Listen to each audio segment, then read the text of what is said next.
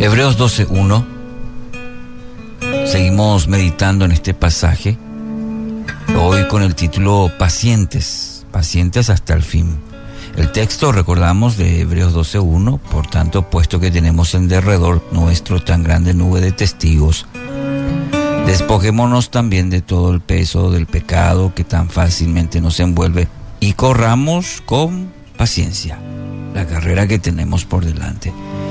Hemos dicho que esta analogía que eh, está usando el autor de Hebreos, ayudarnos a entender las dinámicas de la vida cristiana, eh, la de un maratón, una carrera de aproximadamente 42 kilómetros, nos exhorta eh, a correr con paciencia la carrera que tenemos por delante.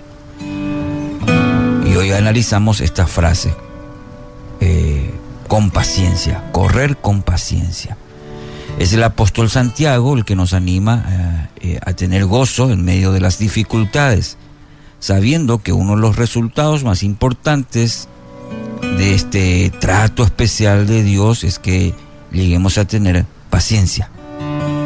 Y qué cualidad tan importante y necesaria es esta virtud, de la paciencia, ¿verdad? A veces decimos, ay Señor, dame paciencia. Por falta de paciencia, Abraham engendró un hijo con Agar. Por falta de paciencia, José intentó salir de la cárcel apelando a la ayuda del copero. Por falta de paciencia, Moisés mató al egipcio y debió huir al desierto. Falta de paciencia, Pablo descartó al joven Marcos. Y así, algunos ejemplos en la Biblia que gente que también les faltó paciencia.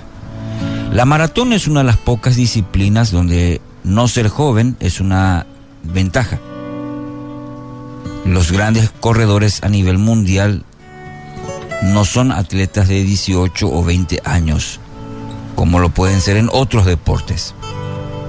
La edad promedio de los campeones está por cerca de los 35 años. ¿Y por qué? y porque el joven carece de ese elemento que es indispensable para correr una carrera de larga distancia. El saber medirse, llevar el ritmo necesario para llegar a la meta. La, experiencia, como siempre decimos, y una de ellas es la paciencia.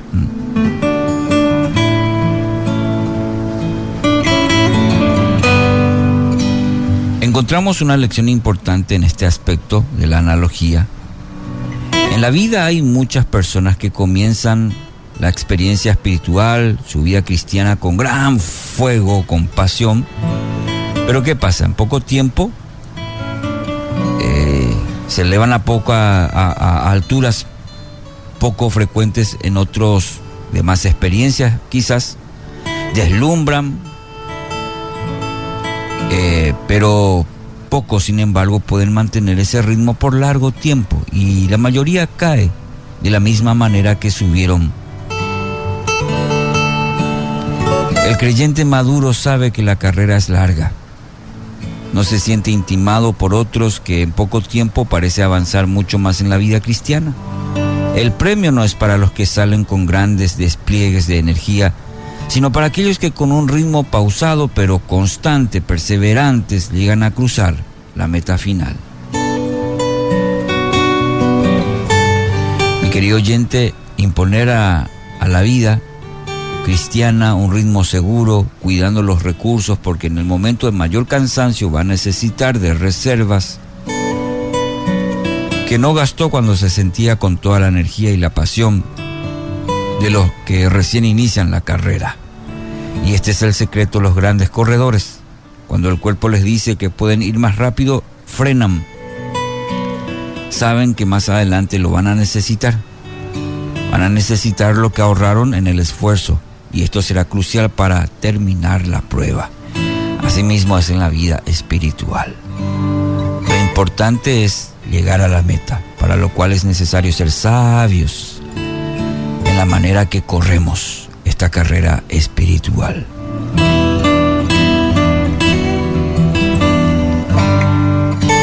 Agustín de Hipona dijo una vez, la paciencia es la compañera de la sabiduría.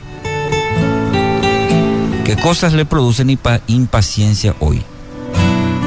¿Qué reacciones afloran en situaciones donde falta paciencia? Pidamos a Dios esa paciencia necesaria cada momento de nuestra vida debemos aprender. Dios Padre, gracias por este nuevo día, gracias por tu amor y gracias porque hoy es una oportunidad para aprender más paciencia. En el nombre de Jesús. Amén.